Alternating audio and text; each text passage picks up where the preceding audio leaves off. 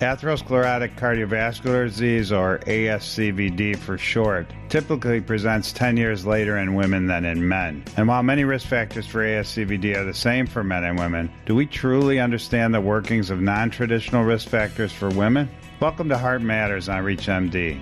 I'm Dr. Alan Brown, and joining me today to discuss ASCVD risk factors and lipid management in women is Dr. Erin Michos, an associate professor of medicine and director of the Women's Cardiovascular Health Center at Johns Hopkins School of Medicine. Dr. Michos, welcome and thank you for joining us today. Thank you for having me on your program.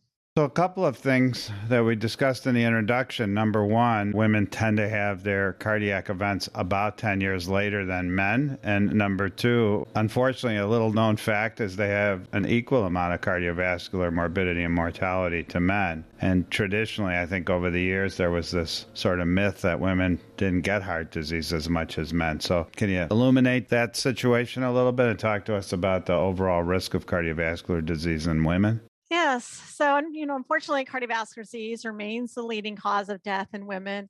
And since 2013, you know, we're no longer seeing a decline in cardiovascular disease mortality. There's actually been a slight uptick. The fastest growing heart disease death rate is for women ages 45 to 64, middle aged women, which has increased 7% since 2017. So this needs special attention. We want to make sure women have their risk factors screened for and treated, but we know that women tend to be undertreated and they are less likely to be offered statins and treated to guideline intensity statins for prevention. I'd like to talk a little bit about those disparities today. It's something that's been uh, known for several years, and yet we still have a gap that we have to close. Why do you think middle aged women have had such an uptick in cardiovascular morbidity in recent years? Right. So, as you mentioned, the cardiovascular health of the US population, including women, has been getting worse over time with the epidemic of obesity and diabetes, increased cardiometabolic risk. So, that's also contributing to this earlier onset in women. One of our recent papers published in the Journal of American Heart Association, we showed over a 10 year period that cardiovascular disease and its risk factors were being diagnosed in younger ages in women, suggesting that they're becoming less healthy over time. I think one of the concerns is the association with adverse pregnancy outcome. But women on average are, are starting to have pregnancies at later ages, and often there's more underlying comorbidities and risk factors with elevated body mass index and blood pressure and dyslipidemia that sets them at risk for adverse pregnancy outcomes. And when there is a preeclamptic pregnancy, that preeclampsia affects 5 to 8% of pregnancies.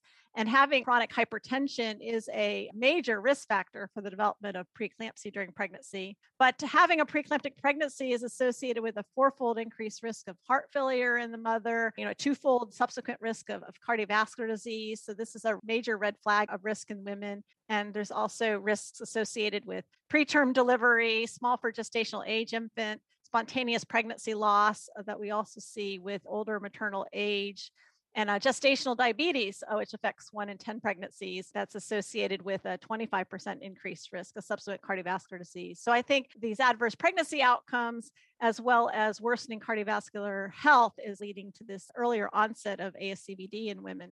That's very interesting. I know that, you know, over the years we've seen sort of underrepresentation in clinical trials of women. It seems like in the past decade or so, we've seen greater percentages of women in particularly the lipid lowering trials, with somewhere around 30% of the participants being female. What are your thoughts on that? So actually, I reviewed this along with uh, my co-author, Dr. Safi Khan. We published this in JAMA Network Open last year. We reviewed 60 randomized clinical trials of lipid-lowering therapy over a 30-year period from 1990 to 2018. This was over nearly 500,000 participants. So over this 30-year period, there was an uptick in the enrollment of, of women in these lipid-lowering trials, but the overall representation was still low. It was only around 29% of these trials had women. Now, we know for some disease conditions like acute coronary syndrome or ASCVD that women are less likely to have this at a given age than men. So, what we did is we benchmarked it to this participation to prevalence ratio. So a ratio of one would mean adequate representation to the disease burden in the population. But what we found was participation to prevalence ratio about 0.5, particularly for ACS trials and stable uh, CVD trials. So in summary, women were underrepresented relative to their disease burden. And this really has important implications in determining the efficacy and safety of these cardiovascular therapies. And it may impair generalizability of trial results to routine clinical practice. Because even if there's no interaction by sex, if there's not enough women in those trials, you may be underpowered to see any sex specific you know interaction for both efficacy but also for safety. So we really need to undertake a new strategies to improve optimal recruitment.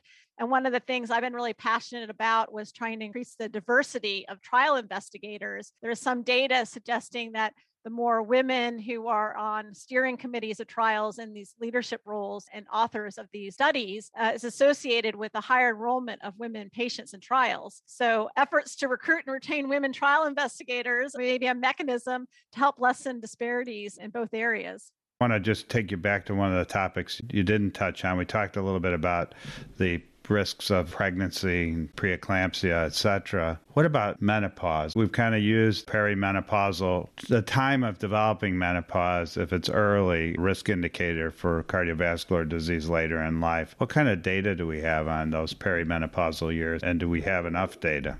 Yeah. So interestingly, total cholesterol is similar for women and men under the age of 35. However, after that age, there's really sex specific differences by age. So compared to men, actually, women ages 35 to 49, still sort of pre menopause, have a lower total cholesterol than men.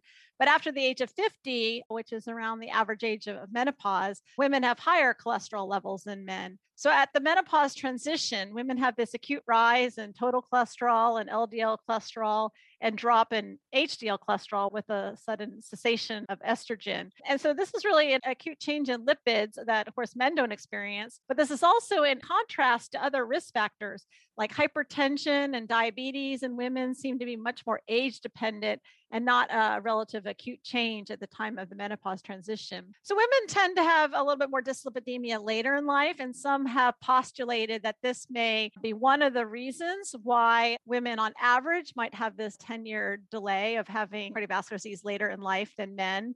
But premature menopause, women who go through menopause early, is an independent risk factor of cardiovascular disease, sort of in a linear fashion below the age of 45. And women below the age of 40 who went through menopause, that's associated with a 36% increased risk of cardiovascular disease, even after you adjust for traditional risk factors such as uh, blood pressure and lipid and diabetes. So that's why in our recent ACC, AHA, both our cholesterol guidelines and our primary prevention guidelines, we have listed both premature menopause and those adverse pregnancy outcomes I mentioned earlier as risk enhancing factors. So, after you estimate 10 year risk for those women who are at borderline or intermediate risk, the presence of risk enhancers might favor a statin initiation.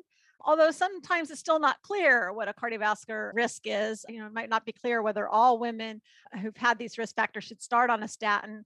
And so, in this case, if there is indecision about the net benefit of statin therapy, our guidelines say you could use coronary artery calcium scores to help refine risk further and guide treatment decisions and primary prevention as part of shared decision making. So, some of these women have, uh, will actually get a coronary calcium score if they have one of these red flags of risk, like premature menopause or a history of preeclampsia. For those just tuning in, you're listening to Heart Matters on ReachMD. I'm Dr. Alan Brown, and I'm speaking today with Dr. Erin Michos about lipid management and the risk of atherosclerotic CV disease in our female patients. So, before we wrap up, Dr. Michos, I want to just focus on female patients with this elevated ASCVD risk and maybe pretend you're sitting with a patient in your office who may have had preeclampsia or may be going through early menopause, and you're discussing with them whether or not you should prescribe a statin. What kind of things do you say to them? Well, first of all, I think there's still some misconceptions out there that statins don't benefit women. I still hear this being brought up. That's not really true. Some of the earlier primary prevention trials didn't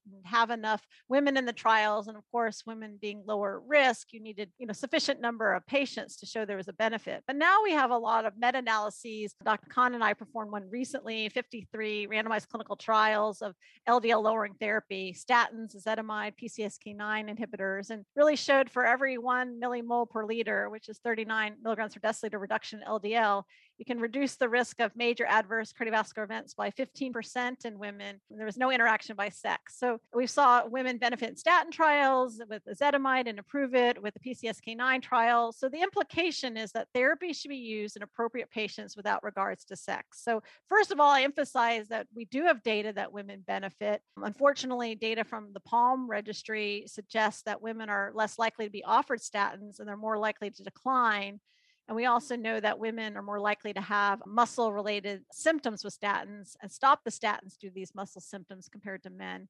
So this can be a challenge. I think encouragement, reinforcement. So I have them assess any baseline muscle aches and pains that they may have so that they can notice any difference. I talk about the benefits. I think the important thing is that we listen to patients and we take their symptoms seriously. And most patients who report a statin associated muscle symptoms, we can get them back on some statins with a rechallenge. So rechallenge should always be tried. But the good news is at least we have some new tools available. We have new lipid lowering therapy, LDL lowering therapy that we can use if patients are truly statin intolerant. The PCSK9 inhibitors for high risk patients. We also have bempedoic acid, and we have some more options that can help if we truly can't get patients on statins. But reassure that women's do benefit from statins, but unfortunately, they remain undertreated. Well, I just want to thank you for all the efforts that you've put in in this area. I think, you know, your work has really illuminated this issue and brought it back to the forefront. I hope you will continue your diligence on that. Uh, thank you for sharing your wisdom with us today, and it's certainly encouraging to know that there's continued research and teaching efforts around the treatment of women with atherosclerosis. To the audience, I want to thank my guest, Dr. Erin Michos, for joining me in this very important discussion and providing all of her wisdom. Dr. Michos, it was great having you on the program. Thank you so much for having me today. I'm Dr. Alan Brown. To access this and other episodes in our series, visit reachmd.com slash heart matters, where you can be part of the knowledge. Thanks very much for listening.